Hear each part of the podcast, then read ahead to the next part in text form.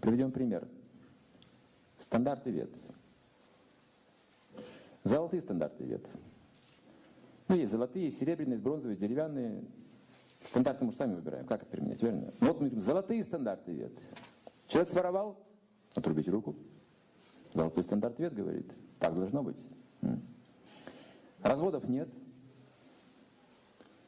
Многие другие правила. А если человек соблазнил какую-то девушку невинную, но он сам говорит, жарить на медленном огне, приготовить такую сковородку специальную, на огонь, и прям при всех зажарить негодяя без сожаления. Все. Никто даже не должен плакать. Все. Должен все радоваться должны. О, хорошо, очень жарится, нормально. Ну да, вот, вот веды, золотые стандарты вед. Если мы сейчас их применим в данный момент времени, мы разрушим все общество. Правда. Это будет хуже, чем инквизиция.